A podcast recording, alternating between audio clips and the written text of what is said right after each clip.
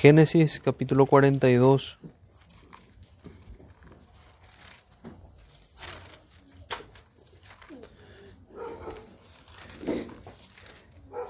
Libro de Génesis capítulo 42.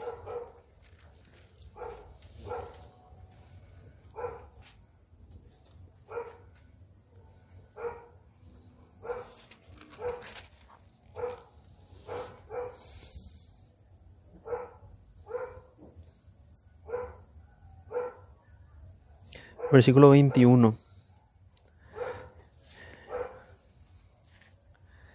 Y decían el uno al otro, verdaderamente hemos pecado contra nuestro hermano, pues vimos la angustia de su alma cuando nos rogaba y no le escuchamos. Por, es, por eso ha venido sobre nosotros esta angustia. Que Dios bendiga su palabra, hermanos. Ese versículo nos va a ayudar a ver con unidad todo el pasaje. En ese versículo vemos cómo ellos se arrepienten de sus pecados. Y para guiarnos también tenemos como título hoy, Cuando Dios despierta la conciencia. Ese es el título en esta tarde, Cuando Dios despierta la conciencia. Vamos a ver lo que ocurre y cómo Dios hace para despertar las conciencias endurecidas muchas veces. Hay quienes por años viven con la conciencia cauterizada, endurecida, muerta, como describen en otros lugares la escritura. Ese juez interior del alma no habla en esos casos, ya no sentencia en contra del pecado. Esta es la situación de muchas almas, porque así podemos describir a la conciencia como un juez interior que nos dice lo bueno y lo malo, que apunta a los mandamientos. Esta situación es la de muchas almas para quienes sus conciencias son una desgracia, porque son como aquellos profetas mudos que vemos en el, en el Antiguo Testamento, no hablan, sino que al contrario, aprueban lo que debería reprobarse. Pero si el Señor despierta la conciencia es otro el desenlace. Si el brazo de Dios decide irrumpir con providencias sorprendentes, sacudiendo las conciencias malvadas, no queda más que arrepentirse y buscar refugio en Dios. Nuestro relato va avanzando hasta este punto. Hemos visto que empezó en discordia la historia de, de José y sus hermanos, algo que titulamos como la discordia patriarcal que había llevado a los diez malvados israelitas a vender a, su hermano. Y estamos aquí ahora en el segundo punto de esta estructura que, que, habíamos visto, que es un gobernante desconocido y aquí podríamos incluso decir un gobernante amenazante. Vamos a ver ese carácter ahora en José. No solamente era un gobernante extraño para ellos, sino que un gobernante amenazante. Y luego vamos a ir avanzando en los otros las siguientes tres partes de esa estructura simétrica que vimos. La reconciliación patriarcal, ya un gobernante conocido y ya no amenazante, sino que amante. Y finalmente una vida de concordia patriarcal. Entonces, seguimos en este punto de, del gobernante desconocido, amenazante, un José que vino a despertar todos sus, sus temores hacer el brazo providencial de Dios para hacer a estos impíos israelitas hombres temerosos de Dios. Conforme avanzan los versículos, el terror se va apoderando de ellos. Eso vamos a ir viendo desde el versículo 1. Habían transcurrido aproximadamente 22 años. Esto creo, este dato va a ser nuevo para nosotros. Y si hacemos un recuento, vamos a poder ver eso porque José tuvo 17 años perdón, cuando fue vendido em, por sus hermanos. Fue acusado injustamente y encarcelado aproximadamente a los 28 años. Fue liberado a los 30 años. Decimos 28 años por eso, porque dos años estuvo en la cárcel. Y 30 años porque 30 años son los que nos da el, el capítulo 41, que él tenía 30 años cuando ascendió como gobernador de Egipto y fue colocado a esos 30 años como gobernador de Egipto. Y luego de siete años de abundancia, si le sumamos tal vez dos años de sequía, podríamos calcular que en este momento José debería tener 39 años. Eso ya dependiendo de cuánto tiempo después de esta sequía ya los Jacob manda a sus hijos, a, sus, a los hermanos de José, para que vayan a Egipto a buscar pan. Entonces aproximadamente 39 años, 22 años hacía, habían transcurrido de la última vez que había visto a sus hermanos. Dios ya había empezado a consolarlo dándole hijos, dándole hijos, pero seguía el Señor consolando las vidas, la vida de este, de este hombre en, medio de todas sus aflicciones. Y vamos a ver que ya luego del, del vuelco que tiene, ya dejando él de ser esclavo, ya teniendo hijos, podríamos incluso pensar como dobles sentimientos, porque debería estar el enojo por lo que habían hecho sus hermanos hacia él, pero se ve en todo el capítulo un gran amor, el gran amor que José tiene por sus hermanos. Y podemos ver cómo todas las cosas ayudan a bien a los que aman al Señor. Y eso se va viendo más claramente en la vida de José.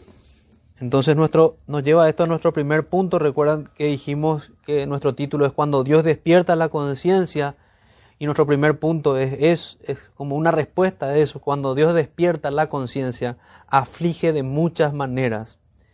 Y vamos a ver que aflige, lo aflige delante, los aflige delante de su Padre. En primer lugar con el hambre. Veamos el versículo 1. Viendo Jacob que en Egipto había alimentos, dijo a sus hijos, ¿por qué os estáis mirando?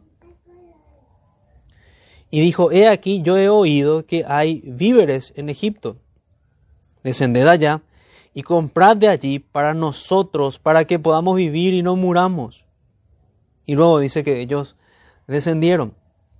Pero fíjense, estas ya son parte de, esas aflicciones. Ellos se demoraron un tiempo en ir a Egipto, aunque ya sabían que allí había alimento. Es Jacob el que se levanta, el anciano Jacob, y les dice a ellos, ¿por qué se están mirando? ¿Por qué están aquí quietos? Yo he oído o he tenido conocimiento de que en Egipto hay alimento. Es lo que dice el, versículo 1. Viendo Jacob que en Egipto había alimento. ¿Cómo él había visto? Él no había visto es una expresión como la que tenemos nosotros. Él había oído que había alimento en, en Egipto, como dice el versículo 2. He aquí, he oído que hay víveres en Egipto. Desciendan allá, le da una orden a sus hijos. Aquí Jacob se comporta realmente como, correctamente como una autoridad en, su casa y manda a sus hijos que vayan tras el alimento para que no mueran porque de hecho el hambre se había agravado. En Hechos de los Apóstoles vemos que se recuerda la cantidad de personas que, que podrían morir, que eran 75 personas en Hechos capítulo 7, versículo 12. Y es eso lo que les manda aquí Jacob. Entonces el hambre ha llegado y esta es ya en sí una aflicción para ellos, pero me preguntaba yo, ¿cómo buscar a Dios estando en enemistad con Él? Lo primero que venía a mi mente al, ver esta situación de estos hombres, ellos deberían buscar a Dios en esta aflicción. Había hambre en la tierra, sus hijos podían, podían morir, su padre podía morir, ellos mismos podían morir. Pero ¿cómo hacerlo estando en enemistad contra Dios? También podemos reflexionar qué impresionante, ya desde ahora, es el poder de una conciencia culpable. Durante todo el capítulo, punto por punto vamos a ir viendo cómo se despiertan temores en los corazones de estos hombres. 22 años habían pasado, pero sin embargo sus conciencias seguían sus mentes seguían recordando lo que ellos le habían hecho a su hermano. ellos sabían que 22 años habían conservado una mentira y seguían mintiendo a su padre. Y así también podemos saber nosotros que 22 años Dios no se había olvidado de sus pecados, porque ellos no se habían arrepentido. Llamativamente Egipto está en la dirección que fueron los madianitas, ¿no? Podemos entender razonablemente que ellos tenían miedo también de eso, que la providencia del Señor los termina encontrando con su hermano o con noticias de su hermano. Podríamos pensar inclusive esto. Dios definitivamente está despertando sus recuerdos y con ellos sus conciencias. Su Padre les exhorta a despertar e ir en busca del pan, pues ya sabían de dónde conseguirlo. Una acotación interesante, digamos una espiritualización que hacen algunos hermanos aquí, que muchos acotan aquí, es que así hay muchos que saben dónde buscar el pan espiritual, pero aún así se mantienen en inacción. Y podríamos decir con esa conexión, busca hoy el pan del cielo. No mueras de hambre, busca y halla a Jesús. No hay nada más importante que eso. Otra de las maneras en la cual, estando aún en la casa de su padre, ellos ven la, la aflicción, es que su padre le manifiesta su desconfianza. Fíjense lo que dice el versículo 3. Y descendieron los diez hermanos de José a comprar trigo en Egipto, mas Jacob no envió a Benjamín, hermano de José, con sus hermanos, porque dijo, no sea que le acontezca algún desastre.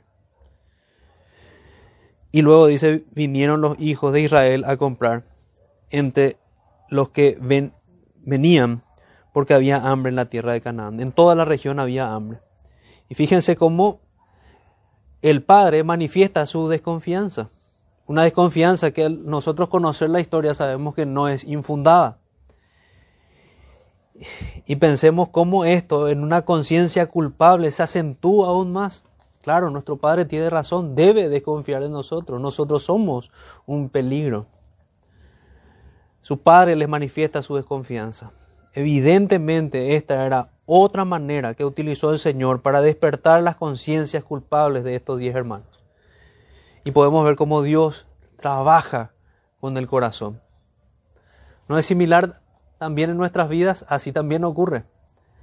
Dios va trabajando con diferentes circunstancias. Si hay endurecimiento en parte, el Señor se encarga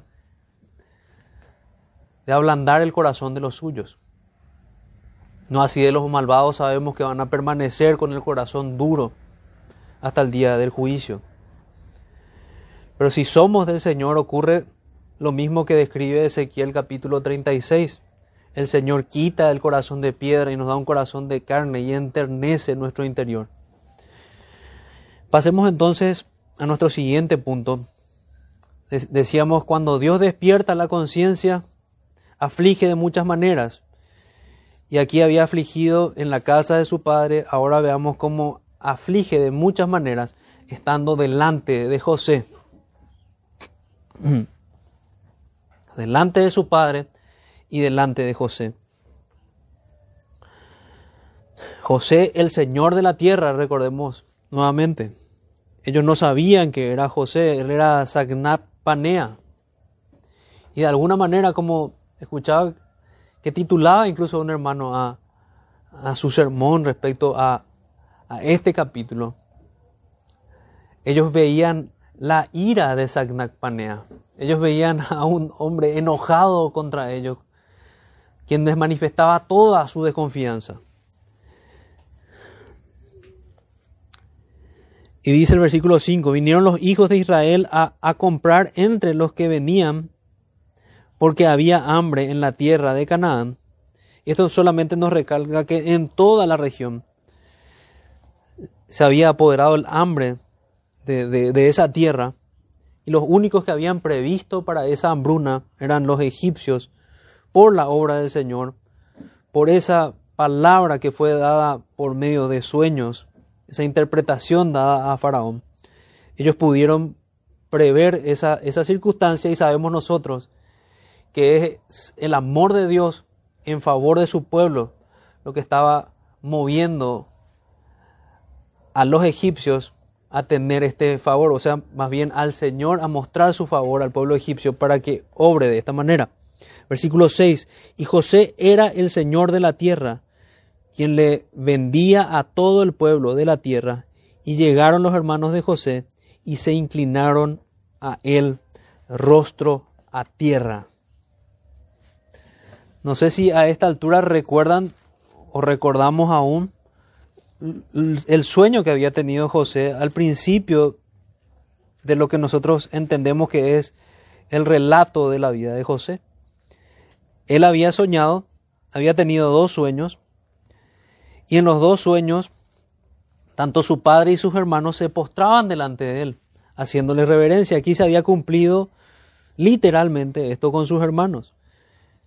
Él siendo el Señor de la tierra, ellos llegan rogándole por pan y se inclinaron a él rostro a tierra. Y José cuando vio a sus hermanos los conoció, mas hizo como que no los conocía y les habló ásperamente y les dijo, ¿de dónde habéis venido? Ellos respondieron, de la tierra de Canaán para comprar alimentos. José pues conoció a sus hermanos, pero ellos no le conocieron. Podríamos pensar en muchas razones por las que no les conocieron. Sabemos que pasaron 22 años. Esto ya, este ya no era un muchacho de 17 años, era un varón de 39 años aproximadamente, como decíamos. Ya no usaba barba como lo, lo hacían los, los israelitas, sino que como vimos en el capítulo anterior, él debía afeitarse porque esa era la manera de estar bien presentable en este pueblo de Egipto. Probablemente incluso gente que conociendo la cultura egipcia, hasta maquillado tenía que estar en los ojos José. Entonces era difícil reconocerlo, pero él sí reconoció a sus hermanos. Lo reconoció también, podemos decir, por lo mismo, por la forma de vestir, por la forma de hablar, y aún por sus rasgos que, aún pasando años, aún ya siendo ancianos sus hermanos, seguían siendo los mismos. Entonces, José pues conoció a sus hermanos, pero ellos no le conocieron. Entonces acordó José de los sueños que había tenido acerca de ellos. Fíjense, ahí dice que él se acuerda de lo que nosotros decíamos en el versículo anterior, se habían inclinado, él se acuerda de esos sueños que habían hecho enojar tanto a sus hermanos, y les dijo, espías sois, por verlo descubierto del país habéis venido.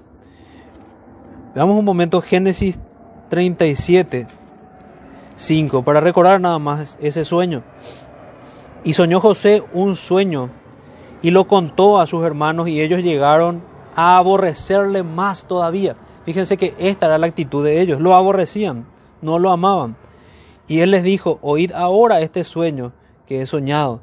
He aquí que atábamos manojos en medio del campo. Y he aquí que mi manojo se levantaba y estaba derecho, y que vuestros manojos estaban alrededor y se inclinaban al mío. Le respondieron sus hermanos, ¿reinarás tú sobre nosotros o señorarás sobre nosotros? Y ahora a la luz de lo que estamos viendo, la respuesta es sí. y la aborrecieron aún más a causa de sus sueños y sus palabras. Soñó aún otro sueño y lo contó a sus hermanos diciendo, he aquí que he soñado otro sueño, y he aquí que el sol y la luna y once estrellas se inclinaban a mí. Y lo contó a su padre y a sus hermanos, y su padre le reprendió y le dijo, ¿qué sueño es este que soñaste? ¿Acaso vendremos yo y tu madre y tus hermanos a postrarnos en tierra ante ti? Y sus hermanos le tenían envidia, más su padre meditaba en esto. Ni siquiera Jacob entendía muy bien por qué esta situación, por qué se iba a dar de esta manera. Y habíamos dicho cuando nos tocó hablar de, esa porción, que lo que hizo Jacob es lo que se debía hacer en una situación así, en la cual Dios estaba hablando, pero no era del todo claro para nosotros, es meditar en su palabra, es esperar en su palabra. Entonces esto es lo que le dice José, son espías. Una vez que se acuerda del sueño, él pone en marcha un plan, el cual sirve para que ellos sigan siendo afligidos.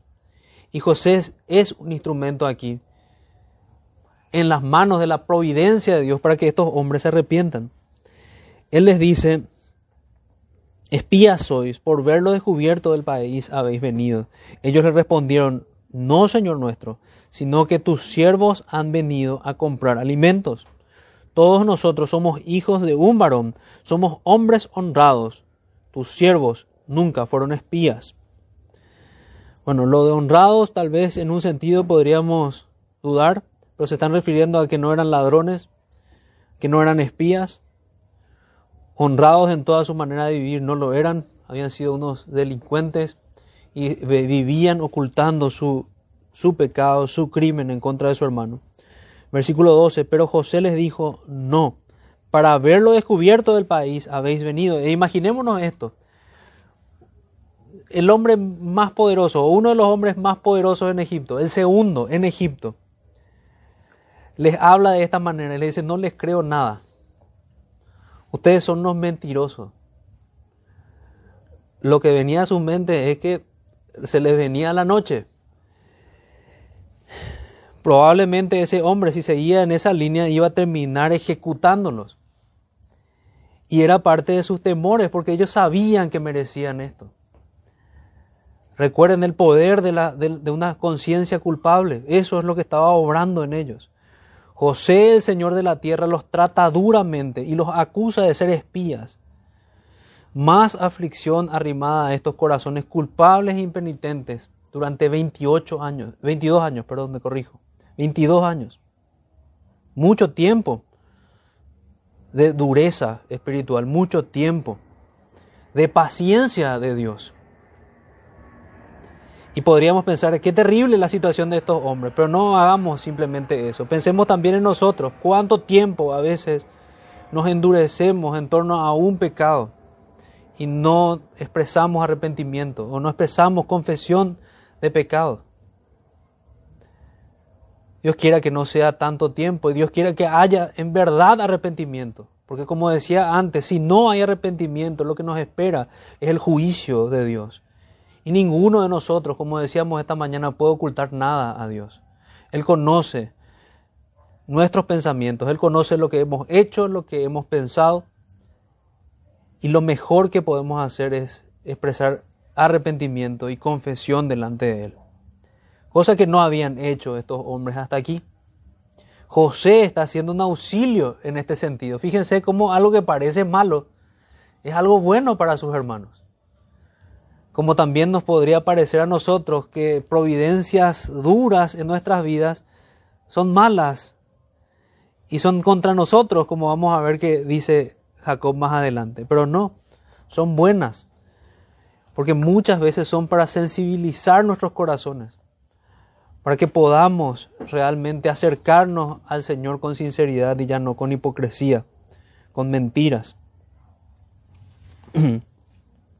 ¿Qué hace José entonces en este punto? Dice, ellos respondieron, no, Señor, no Señor nuestro, sino que tus siervos han venido a comprar alimento. Me, resuena nomás lo del capítulo 37. Vendremos a ser nosotros, vendrás a ser a señorear sobre nosotros, y aquí sus propias palabras son en ese sentido. Señor nuestro, le dicen, sino que tus siervos han venido a comprar alimentos. Todos nosotros somos hijos de un varón, somos hombres honrados, tus siervos nunca fueron espías. Pero José les dijo, no, para haberlo descubierto del país habéis venido. Y ellos respondieron, tus siervos somos doce hermanos, hijos de un varón en la tierra de Canaán. Y he aquí, el menor está hoy con nuestro padre, y el otro no parece. El otro está perdido, ha desaparecido. es la historia que ellos le dieron a su padre. Y que probablemente las fieras se habían apoderado de él. Pero aquí cuentan la historia completa. No eran diez hermanos, eran doce. Uno había quedado con el padre. Eran todos hijos del mismo padre. Eran todos hijos del mismo padre. Y uno no parece, el otro queda, estaba con, con su padre.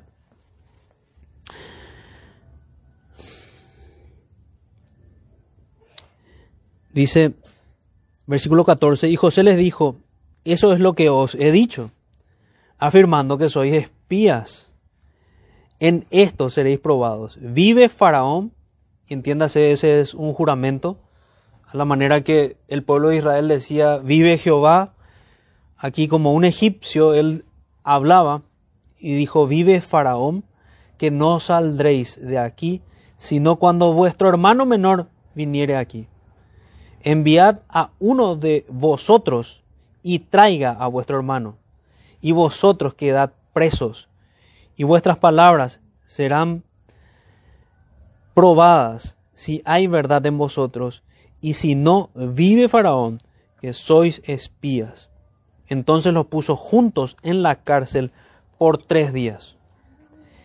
Y fíjense, parece, no parece, sino hay dos expresiones, hay dos planes que expresa José. En primer lugar les dice que van a quedar los nueve y va a ir uno a buscar a Benjamín. Pero luego de dejar los tres días en la cárcel, la expresión de José es diferente y les termina diciendo que vayan nueve y quede uno. Hay un pequeño cambio allí en el, en el plan de, de José. Entonces José los pone en prisión por tres días, así como él estuvo tres días en el pozo. Esta fue una manera muy elocuente de hacerle recordar su maldad contra su hermano, contra él mismo. Y tuvo efecto, porque fíjense que vamos a tener conocimiento de las conversaciones que tuvieron ellos estando ahí en prisión. Sigue el versículo 19, si sois hombres honrados, quede preso en la casa de vuestra cárcel uno de vuestros hermanos. Y dice casa de vuestra cárcel, porque así tanto como vemos posteriormente en el Nuevo Testamento que en las casas estaban las iglesias, también en las casas, tanto en el Antiguo como en el Nuevo Testamento, funcionaban las cárceles. En la casa de vuestra cárcel, uno de vuestros hermanos, leo de vuelta el versículo 19, si sois hombres honrados, como dicen, quede preso en la, en la casa de vuestra cárcel uno de vuestros hermanos, y vosotros id y llevad el alimento para el hambre de vuestra casa. Fíjense el cambio que hace. No que no queden los nueve, que quede uno nomás. Algunos incluso decían que podría estar el corazón de, de José tal vez preocupado por su propio padre. Entonces, no, que, que quede uno. Si quedan los nueve, eso va a ser mayor aflicción para él. En realidad no sabemos, pero sí que hubo un cambio. Versículo 20, pero traeréis a vuestro hermano menor y serán verificadas vuestras palabras y no moriréis. Y ellos lo hicieron así. Y decían el uno al otro, y aquí estamos en el versículo con el que habíamos empezado esta tarde, verdaderamente hemos pecado contra nuestro hermano, pues vimos la angustia de su alma cuando nos rogaba y no le escuchamos. Por eso ha venido sobre nosotros esta angustia. Por primera vez hay una expresión de arrepentimiento que refiere la Biblia de parte de, estos israelitas. Ellos dicen, verdaderamente hemos pecado. Entendían, entendían que habían pecado contra Dios y contra su hermano. Habían visto la angustia de su alma cuando les rogaba. Y aún así no lo, habían escuchado. Y no le escuchamos. Por eso ha venido sobre nosotros esta angustia. Y estar en la cárcel había hecho que ellos meditaran en eso. Permítanme aquí en este punto también una espiritualización. Así nosotros debemos ver y recordar a aquel que tres días estuvo en la tumba para que nosotros no permanezcamos allí perpetuamente muertos y condenados.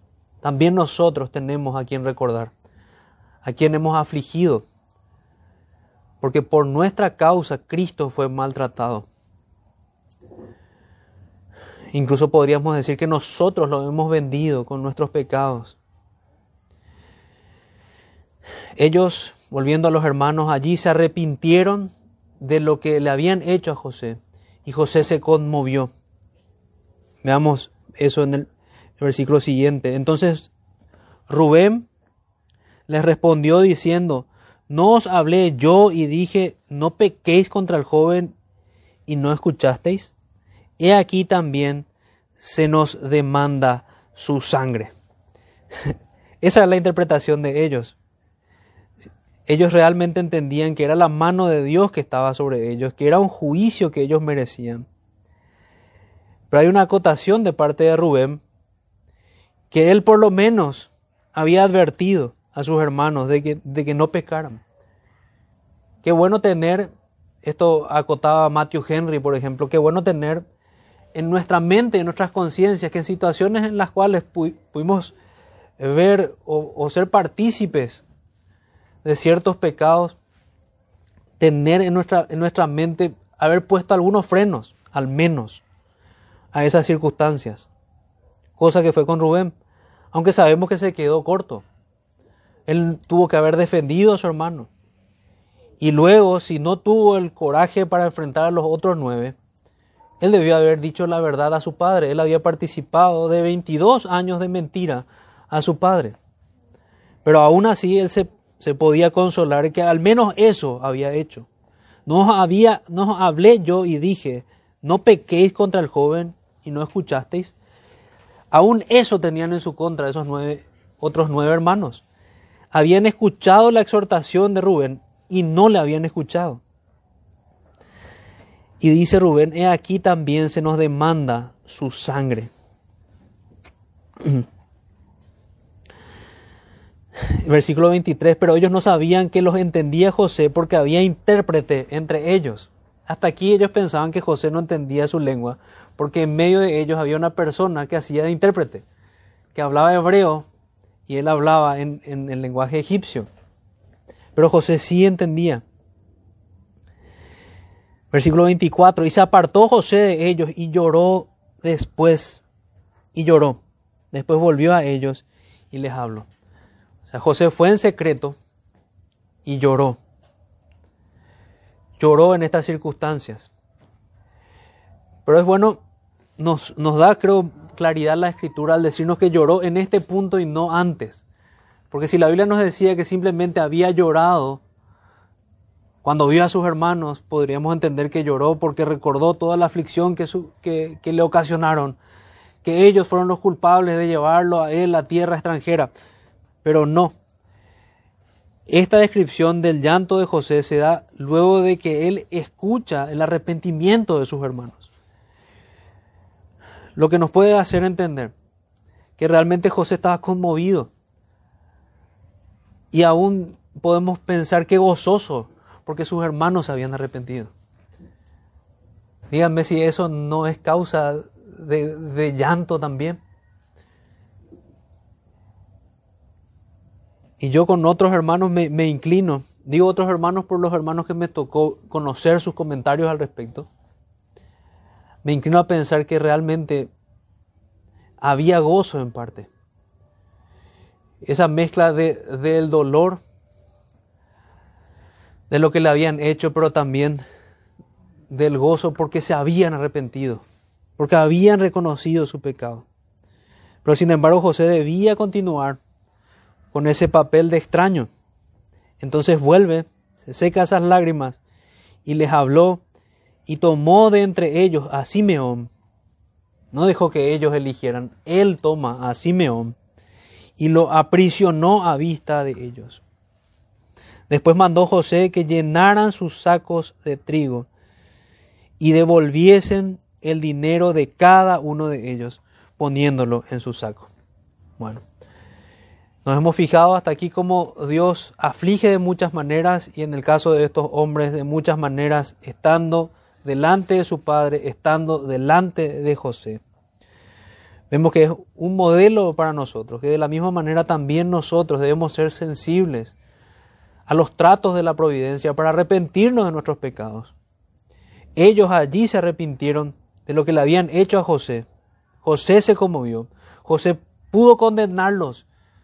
Incluso podemos pensar, él, eso es lo que ellos pensaban, lo que ellos esperaban. Y aún más, si supieran que era José, José podía haberlo hecho, pero no lo hizo. A pesar de su trato áspero, era amor lo que les extendía. Así es el Señor con todos los suyos. Pero es necesario verlo como nuestro juez para arrepentirnos genuinamente delante de Él. Él corrige como un padre a todos sus hijos. La cuestión es si nosotros somos capaces de verlo así. Un hermano decía que uno de los escenarios posibles que nosotros podríamos pensar es viendo a José preparando, así como fue con el caso de, del panadero, unas 10 orcas, explicando a toda esa población egipcia lo que estos hermanos habían hecho con él. Y José iba a ser exaltado como un juez justo en esa circunstancia. Pero José, por el amor que les tenía, no se comportó de esta forma. Él extendió su misericordia, él extendió su amor a sus hermanos. Aunque lo veían duro, en realidad era su amor lo que él estaba manifestando. Vimos que José libera a nueve y deja preso a Simeón. Pide que traigan a Benjamín como testimonio de la verdad de sus palabras. Y esto nos lleva a nuestra última parte, donde vamos a ver, donde vamos a ver que cuando Dios despierta la conciencia, Dios aflige de muchas maneras y en este punto vamos a ver que los aflige en el camino de regreso a su casa. En el camino de regreso. Y aquí sí que se apodera el terror de ellos.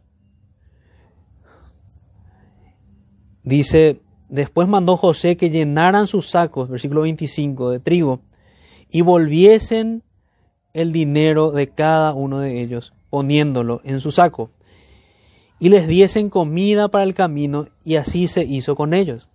José también estaba, en realidad José estaba manifestando su amor a sus hermanos, su amor a su padre, pero cuando ellos vieron ese dinero en esos sacos, se asustaron aún más.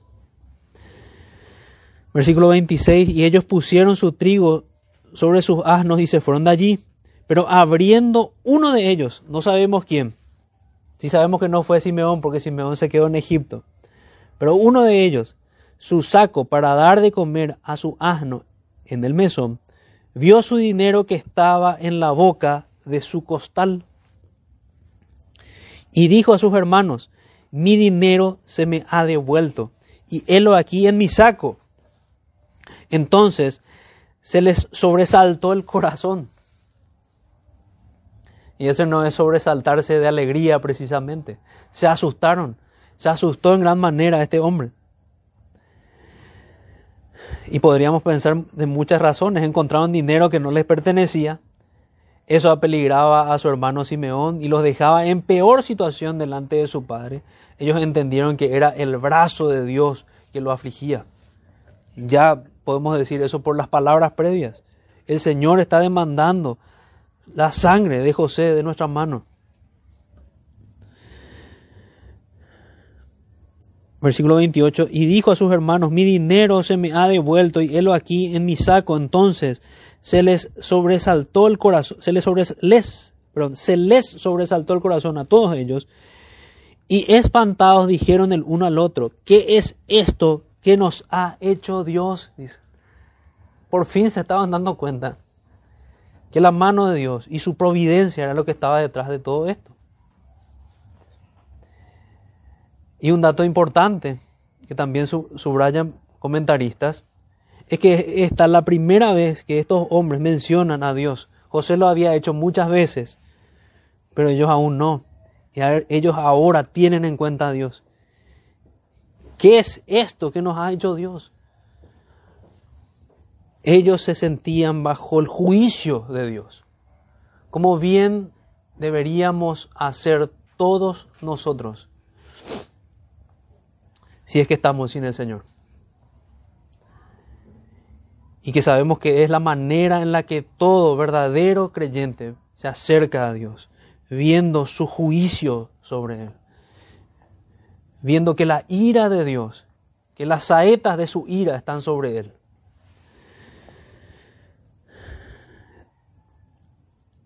¿Qué es esto que nos ha hecho Dios? Y venidos a Jacob su padre en tierra de Canaán, le contaron todo lo que les había acontecido diciendo, aquel varón, y acá empieza el relato, ellos empiezan a relatar a su padre todo lo que había acontecido y que Simeón no había vuelto y que el príncipe de Egipto, em, que era José, que él no sabía, había pedido que Benjamín se acercara también. Entonces dice,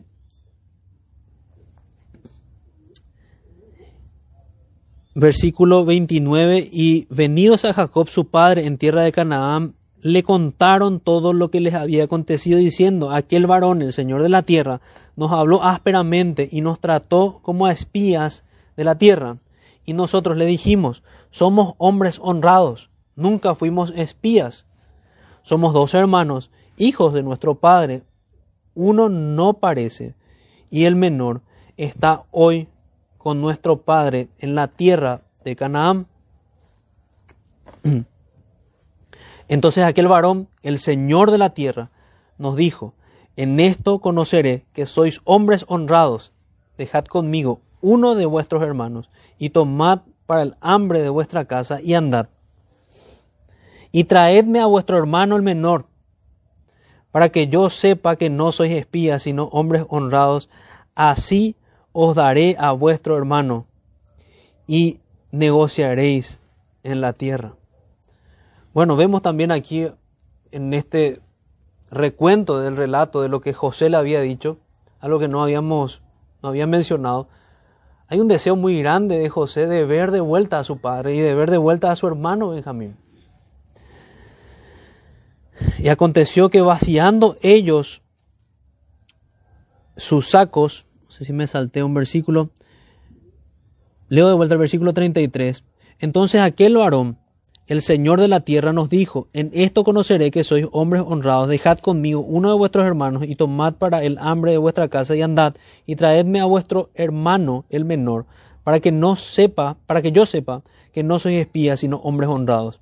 Así os daré a vuestro hermano y negociaréis en la tierra. Dos cosas. Voy a devolverles a Simeón y van a poder negociar con nosotros.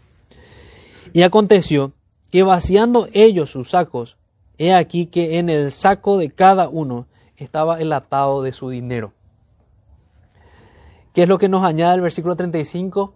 Que no era uno solo, no era un solo saco, sino que aquí ellos se dieron cuenta que en los diez sacos el dinero estaba de vuelta. Y viendo ellos y su padre los atados de su dinero, tuvieron temor, todos ellos. Entonces su padre Jacob les dijo, me habéis privado de mis hijos, José no parece, ni Simeón tampoco, y a Benjamín le llevaréis, contra mí son todas estas cosas. Y Rubén habló a su padre diciendo, harás morir a mis, a mis dos hijos si no te lo devuelvo. Entrégalo en mi mano, que yo lo devolveré a ti. Rubén aquí se comporta como debió comportarse cuando, cuando José fue vendido. Aquí se comporta como alguien que va a proteger a su hermano. Podemos ver incluso como también parte de esa conciencia culpable queriendo restituir lo malo que él había hecho. Pero se comporta correctamente, incluso se comporta correctamente pensando en favor de todos ellos, porque necesitaban el alimento. Versículo 38, y él dijo, no descenderá mi hijo con vosotros, eso es lo que dice Jacob, pues su hermano ha muerto y él solo ha quedado. Y si le aconteciere algún desastre en el camino por donde vais, haréis descender mis canas con dolor al Seol. Esas son las expresiones que parecen categóricas de parte de Jacob y que nos va a tocar ver en el capítulo siguiente, en el capítulo 43, que él termina cambiando en favor de todos los que estaban allí, en favor de la vida de todos ellos. Entonces encuentran el dinero que no les pertenecía, se asustan nuevamente, se asustan grandemente al ver que todos los sacos estaba devuelto el dinero. Y nos toca un Jacob aquí que podríamos, por un lado, pensar que es razonable que él se sienta así, pero en parte deberíamos contestar a Jacob, porque él dice que todas estas cosas son en contra de mí. ¿Qué deberíamos responder a Jacob en cuanto a lo que él dice? Podríamos responderle que, que todo lo que le ocurre en su vida, siendo un escogido de Dios, es para su bien. Todas las cosas ayudan a bien a los que aman al Señor.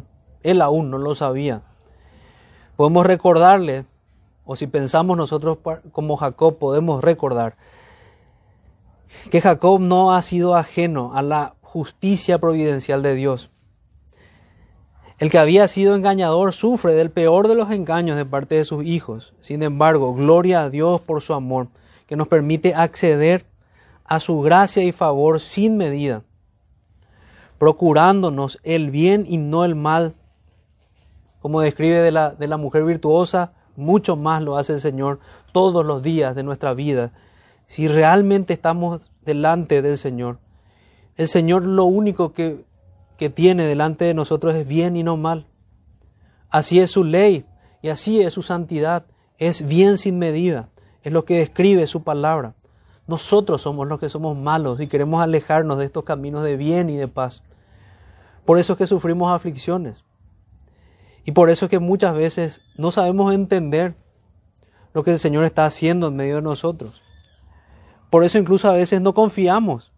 Deberíamos confiar de que si estamos en las manos de un Dios así, toda nuestra vida está en completa seguridad.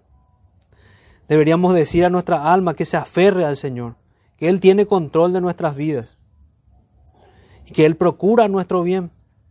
Eso sí, una vez que nosotros estamos seguros de que estamos escondidos en Él. Porque si no estamos en Cristo, somos dignos de su juicio y lo que nos espera es el día de la ira del Señor. Termino con, estas palabras. Hay mucho más que, podríamos añadir a este pasaje. Pero lo que me pareció que encerraba en sí todo el capítulo es la manera en la cual el Dios soberano, el Dios de la providencia, despierta las conciencias de los hombres, y especialmente de los que son suyos. Los trae a nueva vida. Y nadie puede decirle qué haces, o nadie puede decirle que no.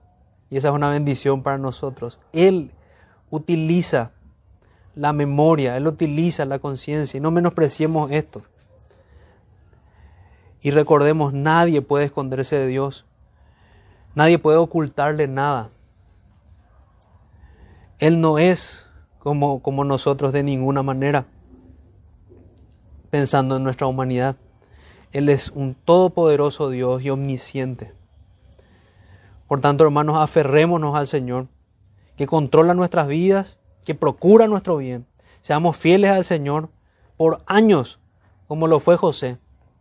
22 años describimos hasta aquí un hombre fiel al Señor, que en medio de una generación corrupta, él manifestó que temía a Dios, que fue una de las maneras en las que él, podemos decir que tranquilizó también a sus hermanos, diciéndole que él temía a Dios más adelante. Yo temo a Dios. Entonces, seamos fieles al Señor como José y si no lo fuimos, arrepintámonos como, como sus hermanos. Hay oportunidad para el arrepentimiento. 22 años de dureza espiritual. Aún hay oportunidad para el arrepentimiento. Arrepiéntete hoy, por favor. Acude a, Cristo. el Rey de Reyes, el verdadero Señor de la tierra. A Él es a quien vamos a rendir cuentas, hermanos. Vamos a orar.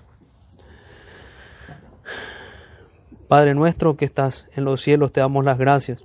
Gracias Señor por, tu palabra y por estas conexiones que hemos podido hacer con la vida de José y sus hermanos, con la nuestra y de cómo nosotros también vamos a estar delante de ti. Ayúdanos, Señor, a, ser temerosos. Despierta en nosotros un verdadero temor de ti para amarte y obedecerte en verdad.